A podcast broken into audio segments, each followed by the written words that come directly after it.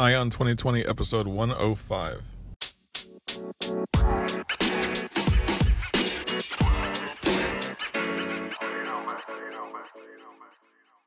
Have 2020 Vision with Eye on 2020, the podcast that brings you all the news and events in the lead up to the next presidential election. I am Ray Eaton, and I will keep you up to date as we approach November 2020 with a libertarian perspective of all the candidates and their policies, along with the news.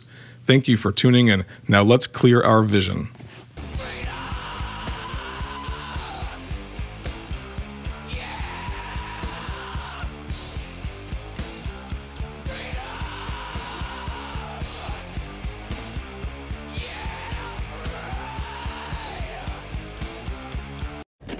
What's up, everybody? Ray Eaton here, your host of Eye on 2020, the source that you come to daily, Monday through Friday, for the news and the related events for the 2020 election.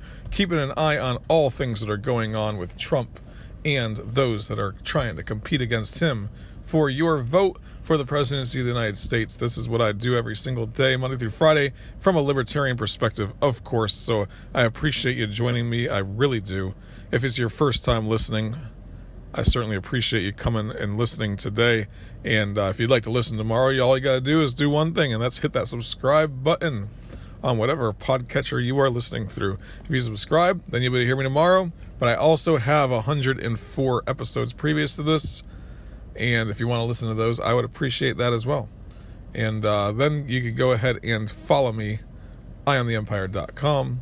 And also on Twitter, Eye on the Empire is the Twitter handle all one word, as well as Eye on the Empire is Facebook, the Facebook page that I have as well. So, uh, thinking about things that are going on with the news lately, and I just wanted to bring you a news update on a few, th- you know, find, give you some news articles that I found because lately I've been covering a lot of things that don't really have to do with the candidates, right? I've been covering some foreign policy issues. I've just been covering some policy issues and things like that. But the news, you know, there's there's a little bit going on here and there, but Trump's been kind of the whole this whole Mueller investigation has kind of taken over everything. A lot of things, you know, with Trump trying to boost up this Iranian threat, that's been a lot on the news as well. Uh, Trump opening up, you know, I guess classified records for the attorney general to look through to see if someone's been investigating him or if the FBI was investigating him. Like that's been covering on the news as well. So I've been spending a lot of time on the news you know, just watching a few things and stuff like that. And I just wanted to bring you a, a couple articles that I found as well today. That's what I'll go over today because uh, uh, finding some issues that are going on with these candidates as well as the things. That's what I'm, you know, I, I do that for you guys. I really do. It's my job. I'll find all the, I'll, I'll go through all the news trying to find the information that's going to be best to help you make a decision and uh, critique it from a libertarian perspective. If you're not libertarian, you know what? That's fine. I, you can still listen as well because, uh, you know, at least it's good to have another perspective on things, right? That's what I always say. So I was going through some articles today and I found one, NewYorkTimes.com. This is from May 27th, 2019. Uh, Trump's formidable 2020 tailwind. And then it says the economy and incumbent, incumbency drive presidential election outcomes. This is by Steven Rattner. And uh, this is an opinion piece, but it's his opinion, obviously. what the article is about is uh, that Trump has a tailwind right now, but how strong is that tailwind? Is what he says. So he says the economy invariably ranks among the top issues on the minds of voters as, in presidential elections. At the moment, it appears to offer President Trump a meaningful tailwind. And I've said that in the past, right? That you know, economy and econ- economic issues do win or lose elections, right? And that's what he is just verifying as well. He says it's a tailwind for Donald Trump, which you know we we we definitely have to. I definitely have to agree with that. That having a good economy is going to help someone get elected.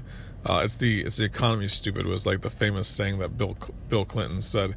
It doesn't matter. Anything else doesn't really matter as long as people do vote from their pocketbooks and how big their paychecks are and how confident they are in the economy.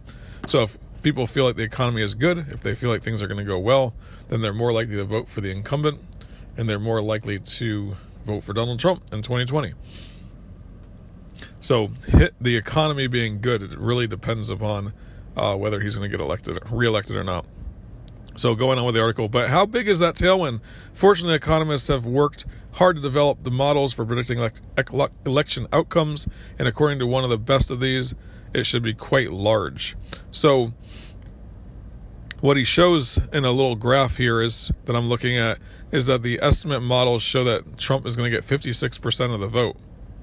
But the polls are only having him at around 41% right now, and Joe Biden's at 49%. But they're saying that, uh, according to the estimates based upon how well the economy is going and so forth, that some of these uh, polling agencies take into account based upon the economy that he should win hands down with 56% of the vote. But my honest opinion on this is that, yeah, the economy is going well and there's, you know, the GDP is good and all that. Like that's what they're, that's what they're basing these numbers on, right? But Trump has defied expectations no matter what on everything. So the polls and the, the data don't take into account, I guess, the silent majority of these silent people that are going to get out there and vote for Trump no matter what it's just you know 2016 was absolutely insane the way that he was able to bring in the votes in states that Democrats normally win that are, that are not swing states like Pennsylvania and Michigan, right?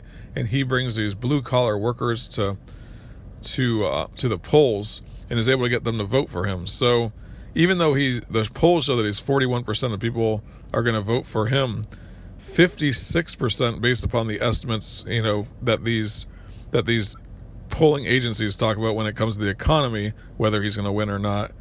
They're saying he should get 56% of the vote. And they're pretty accurate when it was Obama back when in 2012 based upon the economy and so forth. He got they were estimating that he'd get 51.8% of the vote and he ended up getting 52% of the vote and that was based upon economic indicators as well and then it also the estimates were similar for George Bush when he won that he that they predicted one thing and that they that they were really close on the actual prediction of how much of the popular vote he ended up getting. So, based upon this, Donald Trump is going to get 56% of the vote, but it is worth noting that he has defied all you know, people really hate him or they really love him. I don't know that there's a lot of people in between then there obviously are people that are in between. But I think those in between people, as long as the economy is going good, they will vote for him. So he might end up getting 56% of the vote, even though 41% actually say that they'll vote for him. So we shall see. That's what the article says, though. And uh, Donald Trump, man, he has just been getting blasted from all sides lately. You know, like Nancy Pelosi is talking about that she's going to pray for him and his family and all that. And then he's ba- bashing her from another side as well. And it's like they're just going for low blows constantly against each other. The Congress and the, and the president, they're not going to work with each other and so forth. And I don't know that that's going to be good for him in the sense that is it going to help his reelection campaign? Is it? I mean, I just wonder about that because people like to see like average people, not libertarians, but average people like to see these people that they're doing something, right? You always hear them say, well, if they're not if they're not doing something, we need them to work together. We need them to start working together. You hear that all the time, right? And so the average person wants Congress, they want the president doing something. So is that going to be helpful for him? I think that it helps his base when he's really hard nosed about these things. So if you get the base riled up, maybe it'll it'll definitely bring them out to the polls. But I don't know. I mean, I've been confused on this whole thing for a while because he has low approval ratings overall. Although, if you look at Rasmussen daily polls, like it seems like he stays around 46, 47% of people approve of the job that he's doing, and then 51, 52% of people disapprove of the job that he's doing, right? And then those that strongly approve and strongly disapprove, those things they, they kind of fluctuate, but he stays in the mid 30s on his strongly approved the people that strongly approve of him. So, and I've always said those people are going to vote for him no matter what. those that just approve of him are going to vote for him maybe right they if joe biden seems like a better candidate then they might vote for joe biden or whoever runs against him as well so we shall see what happens. But um, he has defied, you know, every expectation that I've had of this guy. He has defied that in the sense that, from the polling standpoints, from 2015, 2016 on, like I've I thought that he might get elected, but I don't. I never really had that much confidence in it overall. So we shall see what happens, though. Definitely, that's why you keep on coming back to Eye on 2020 every day, right? Because we're talking about these things. I'm talking about these things I'm letting you guys know where these guys stand, and uh, keep on coming back like that. So let's move on to another topic, though. So, will Democrats impeach Trump? That's in an article that I found on WITF.org, and it says impeach Trump question mark most 2020 Democrats tiptoe past the question. So, on a lot of these town halls that these guys are doing, Cory Booker, you know, Elizabeth Warren, and so forth, like a lot of them, they are always going to be asked the question, especially if they're in the Senate or in Congress, if Donald Trump should be impeached. And even if they're not, if they're a governor or a mayor per se, uh, they'll definitely get that question as well. Should Donald Trump be impeached? And this article says that most of the 2020 Democrats uh, tiptoe past the question. So let me read further. Democratic leaders in Congress have urged or argued that impeaching Donald Trump is a pol- political mistake as the 2020 elections near. Most of the candidates running to succeed him seem to agree for now. And I think it would be a 2020 mistake, to be honest. Um, it's going to rile up his base and cause more division and so forth. So if he does get reelected, you can guarantee that Congress will, at that point, initiate impeachment proceedings. But right now, they don't need that that um that flash you know that that light on their on them as the disruptor as as the disruptors right they really don't want that and so it's not going to be good so Nancy Pelosi they always talk about her where she is holding the reins back on all these people that want to impeach, right? And a lot of people say it for political reasons they want to impeach, but the leadership on the Democratic side, they definitely don't want to impeach because it's definitely not going to be good. So, moving forward with the article, fewer than one third of the 23 Democrats vying for the nomination are issuing calls to start the impeachment process, citing evidence in special counsel Robert Mueller's report. They believe Trump or believe shows Trump obstructed justice. Most others, including leading contenders Joe Biden and Bernie Sanders, have found a way to hedge or search for middle ground supporting investigations that can lead to impeachment, or saying Trump's conduct warrants impeachment but stopping short of any call for such proceedings. The candidates reluctant or reluctance, even as more congressional Democrats start pushing their leaders in that direction, underscores the risky politics of investigating the president for high crimes and misdemeanors. Impeachment matters deeply, or yeah, impeachment matters deeply to the party's base, but remains unpopular with most Americans. So the article is basically saying that, you know, these guys they don't they're they're trying to tiptoe around the issue. They're trying to find a middle ground. They're not trying to declare that they want to impeach Donald Trump and start the proceedings right now. And it's just because it's a political it's a political hand grenade. Most people do not want to see the the president impeached. They would say you know what? They're just being a sore loser at this point. Um, why don't you just get him why don't you just put a put a good candidate up, up there and get him elected or her elected rather than try to impeach the guy. So, and once, like I said, once 2020 hits, though, if Donald Trump wins, then they will initiate impeachment proceedings almost immediately. And it's just because at that point they have nothing to lose. They have four years at that point to impeach the guy if they can make that happen. So, but the Mueller report, I mean, from what I've seen, and maybe maybe I'm not reading the blackened out areas or whatever, uh, but it didn't seem to me that obviously he didn't include with Russia. And then the then they say that the main thing though is that he was obstructing justice. That's what they're going after him now. I said that a long time ago on the show. I said they've they've gone away from colluding with Russia and now it's all obstruction of justice because that's what the Mueller report alluded to. Um, but I just, I mean, if you look at the actions of the president at the time, I don't, I mean, after reading what I read of the Mueller report, which I read quite a bit of that part of it, I didn't see that much of this obstruction of justice as well. Um, I have my problems with Donald Trump. You guys know that. I have major problems with Donald Trump on a lot of issues, but one of those issues is not his his uh, obstruction of justice. Like, I I really don't see it, and I think I'm pretty unbiased in that way, and I think a lot of you guys are too as well. I mean, we don't. As libertarians, we kind of look at things from a little bit different perspective, but there are a lot of libertarians that I listen to that love Donald Trump, that I that I hear talking about Donald Trump, how great he is, and so forth. They've they, they've been filled with the glory of Donald Trump in some ways, you know, and they just feel good about the guy.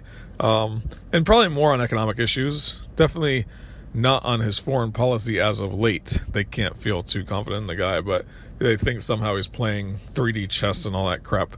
Um, I just don't believe that. So that is, I mean, that is the article in the nutshell. That these guys are going to tiptoe around the questions, but it's just it's just not good for. I mean, all this impeachment talk, it's not going to happen. It's not good. It is absolutely not good for a Democrat in 2020. They just want to get rid of this guy, and they can do it if they put up the right candidate and if they put up the right message. Who's going to be that person? I don't. I, it won't be Bernie Sanders. It can't. I mean, he won't. He won't be able to beat Donald Trump. I don't think. Um, Joe Biden possibly, Kamala Harris possibly. Um, we shall see. I mean, those are the people that are leading right now. And then you have Pete Buttigieg, like I said in the past. He is a sleeper, but it's not going to be like Cory Booker or um, Amy Klobuchar or anybody like that. I just don't see those people rising up. It just doesn't sound like that to me. Um, Elizabeth Warren is way too far left. She's going to be a thought leader, though. She might change a little bit of the platform, things like that. But most likely Joe Biden, possibly uh, Pete Buttigieg. That's who I'm kind of thinking are going to be the two top contenders at this point. So uh, we shall see. But 2020, Donald Trump ends up winning. Man, it is on they are going to be setting up impeachment proceedings almost immediately. And speaking of Joe Biden, there's an article that I found. I got this stack of stuff. It's an electronic stack of stuff, so you can't hear all the like the the rustling and all that stuff that you'd hear on some shows. But I have an electronic stack of stuff that I get every single day on all the news and the events that are going on with the 2020 election. Uh, so I'm cruising through my electronic stack of stuff, and I found one from FoxNews.com, and it says, "Where's Joe? Biden's campaign pace called into question."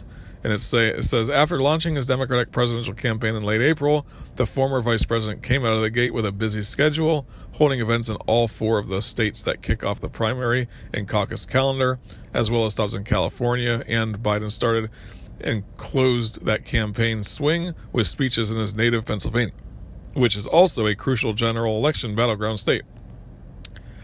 But Biden hasn't held a public campaign event since the large kickoff rally in Philadelphia on May 18th. Since then, he's only headlined a top, you know, a top dollar fundraisers in Nashville and two more in Florida.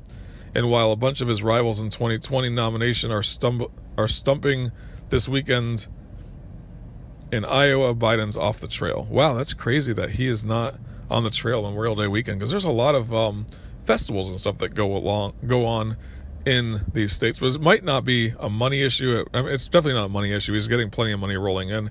I think it's more of a stand down issue. But let's see what they say further. And next week, June 4th, Biden returns to the first in the nation presidential primary state in New Hampshire. But as of now, he's not scheduled appearing at a California Democratic Party convention, which kicks off on Friday, or the Iowa Democratic Party's Hall of Fame celebration a week later. Both of those gatherings will attract plenty of 2020 Democrats. Biden will be holding two major fundraisers in Boston on June 5th and two more in New York City on June 17th. Sources close to Biden's inner circle tell Fox News. So, what he's doing right now is he is trying to get money, money, money. He's doing campaign fundraising events, and that's about it and that's true. I mean, that's what most of these guys do. He doesn't really. He's already the the leader, right? So he can, he can. If he's up by double digits on on Bernie Sanders, which is the closest person, I think it's like thirty four to seventeen percent, right? So that's almost yeah, that's double, right? Uh, he has plenty of room. He has plenty of wiggle room to kind of get off the campaign trail, go find that money, go get those donors, especially the big corporate donors that they're going to need and the larger, you know, the people that are going to make the larger donations to his PAC and to his campaigns and so forth. That's what he's going to do for the next month or so, it looks like. And then he can start working towards making cam- doing campaign events and so forth. Does he? Have, is, a, is it a lack of energy on the guy's part? I'm not sure. He's an older guy. He might not have all the energy. He's like in his late 70s, right? So he might not have the energy that a younger person like a Cory Booker or a Pete Buttigieg or somebody else that's much younger, you know, has where they can just go out there every single day, day in and day out, and just knock on doors and campaign and do all the stuff, all the kissing the babies and all that stuff. But um, he definitely has the ability to raise the money, and that's it's being the top contender right now. He's going to be out there raising money. So uh, that's so it says this weekend. The former president's schedule was spotlighted by a Washington Post article that headlines Biden's campaign of limited exposure. So that's the Washington Post article that they're referring to. And it says, but in many ways, Biden's schedule makes sense. Thanks to his eight years as President Barack Obama's vice president, Biden enjoys sky high name recognition, unmatched by any of the other nearly two dozen Democratic candidates running for the White House. And Biden came out of the gates much stronger than expected and currently enjoys large leads. So that's exactly what the article, that's exactly what I just said. And that's what the article is alluding to as well. That he has plenty of name exposure. He has plenty of, he doesn't need to get out there and talk about his policies because people already kind of know what his policies are. And he's going to run as long as he can on Barack Obama. The less he says, the better, I think, in that way. So that's where Joe Biden's at right now, and that is from my stack of stuff. And that let me go on to the next article in my stack of stuff as well. So here is some very positive news for Bernie Sanders in the sense that it makes me feel good that he said this, and uh, and hopefully he's going to make military issues, foreign foreign policy issues, a center point of his campaign.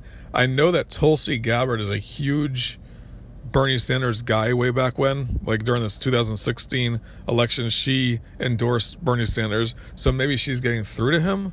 Who knows? But or maybe she, he's starting to see that she's getting some excitement built around her campaign because of her anti war stance, her pro peace stance. So, this is what Bernie Sanders says. He says, Bernie Sanders, uh, the article that I'm reading is from realclearpolitics.com and it's by Tim Haines on May 26, 2019. It says, Bernie Sanders to military industrial complex. We will not continue to spend 700 billion per year on war. At a campaign, campaign rally Saturday in Burlington, Vermont, Senator Sanders outlined his anti war foreign policy, saying, I make no apologies for trying to do everything that I can to make sure this country does not get into another war in the Middle East. Recently, I have been attacked in the media because of my views, actions, and votes on foreign policy issues, Sanders says, so let me be as clear as I can be. Yes, as a young man, along with Dr. Martin Luther King and others, I marched against the war in Vietnam. As a member of the House of Representatives, I helped lead opposition to the war in Iraq. As a member of the Senate recently, I am proud to have been the lead sponsor on a resolution that, for the first time in 45 years, utilized the War Powers Act to get a majority vote in the House and the Senate to get the United States out of the horrific Saudi horrific Saudi-led intervention in Yemen. And finally, right now, this minute, I am doing everything that I can, working by the way with some honest conservatives in the Senate to prevent Donald Trump and John Bolton from taking us into war in Iran. Wow. So he was he was totally just highlighting in that statement his anti-war stance, his making that a centerpiece on his during his that campaign stop. It sounded like to me, so that's really good. So he says Bernie Sanders, it's not just Wall Street and the drug companies and the insurance companies. And let me say a word about something that very few people talk about, and that's is we need to take on the military industrial complex and we say the military industrial complex that we will not continue to spend $700 billion a year in military. We want and need a strong defense, but we do not have to spend more than the next 10 nations combined. We are going to invest in education, blah, blah, blah, blah. Okay. So that is great that he said that. And I, I, I hope that he keeps on saying that. I hope that it keeps becoming a centerpiece of his campaign because it actually might cause Donald Trump to start doing the same when he starts seeing that these candidates are starting to talk anti war, or it'll cause Donald Trump to push further away. Who knows? But anything we could do to get the anti war message out there, the pro peace message out there, this foreign, this anti foreign intervention idea out there, I think is a good thing. It's something that's good for good for the country as well. So, um, praise to Bernie Sanders for that. I hate the fact that he says we are going to invest in education. We are going to invest in affordable housing. We are going to invest in rebuilding our crumbling, crumbling infrastructure. But we are not going to invest in never-ending wars. That's good that he says that at the end. But he wants to take all that money and rather return it to the people, rather than stop confiscating it from the people. He wants to spend it on all of his great policies that he thinks that he has. So that's fine at least we'll be out of war and then we could talk. Let's let's you know what? Let's get out of the wars and then let's talk about all the other stuff as well too you know? Let's keep those things obviously front and center as libertarians but let's get let's get let's draw back the military as well. I think that's a definitely a good stance to have. Um so yeah but that is bernie sanders. I don't agree with him on just about anything but on foreign policy i can go along with that and let's make that. You know tulsi gabbard have some you know talk to the guy get him to understand this, you know, that this that if he makes that the number one thing on his campaign, he could really do a lot of damage to most of these Democrats that are out there. But you know what? Do we really want Bernie Sanders to be the president of the United States? Do we really want Donald? I mean, obviously, we don't want Donald Trump to be the president of the United States either. So, I, I, I hate getting into the lesser of two evils stance, though. To be honest with you, because I've always thought this, and I've and I, I really do believe this that no matter who is up there, no matter who is the president of the United States, there is like a deep state per se. There's a bureaucracy that runs things, right? Very slow to change. And there is also an agenda that's going forward, which is the, you know, the military industrial complex and so forth that really seems to stop every anti war candidate in their tracks. So, no matter who's there, there's trade offs that these people make. And one of the trade offs that they never make is they'll always say, well, public policy for anti war. Okay, I'll go ahead and stick with my public policy because that's going to buy me more votes. That's how I feel. So, uh, but hey, guys. I do really appreciate you listening to the show. It's it's phenomenal to see the numbers growing every single day. So continue to share the show with your friends. That's all I ask. Continue to share the show with your friends. And if it's your first time listening, never been here before, or maybe every so often you kind of come across one of my episodes, go ahead and subscribe, then you'll be able to hear it tomorrow. And then follow me on the Facebook account. Just go to facebook.com and uh, you could type in Eye on the Empire and you'll be able to find me there, as well as Twitter. And then you could also just go to eyeontheempire.com and you could uh, look at all the news articles that I put post there, which are you know a lot of foreign policy issues as well. And then what you can really do is come back tomorrow, and you'll have clear vision for 2020.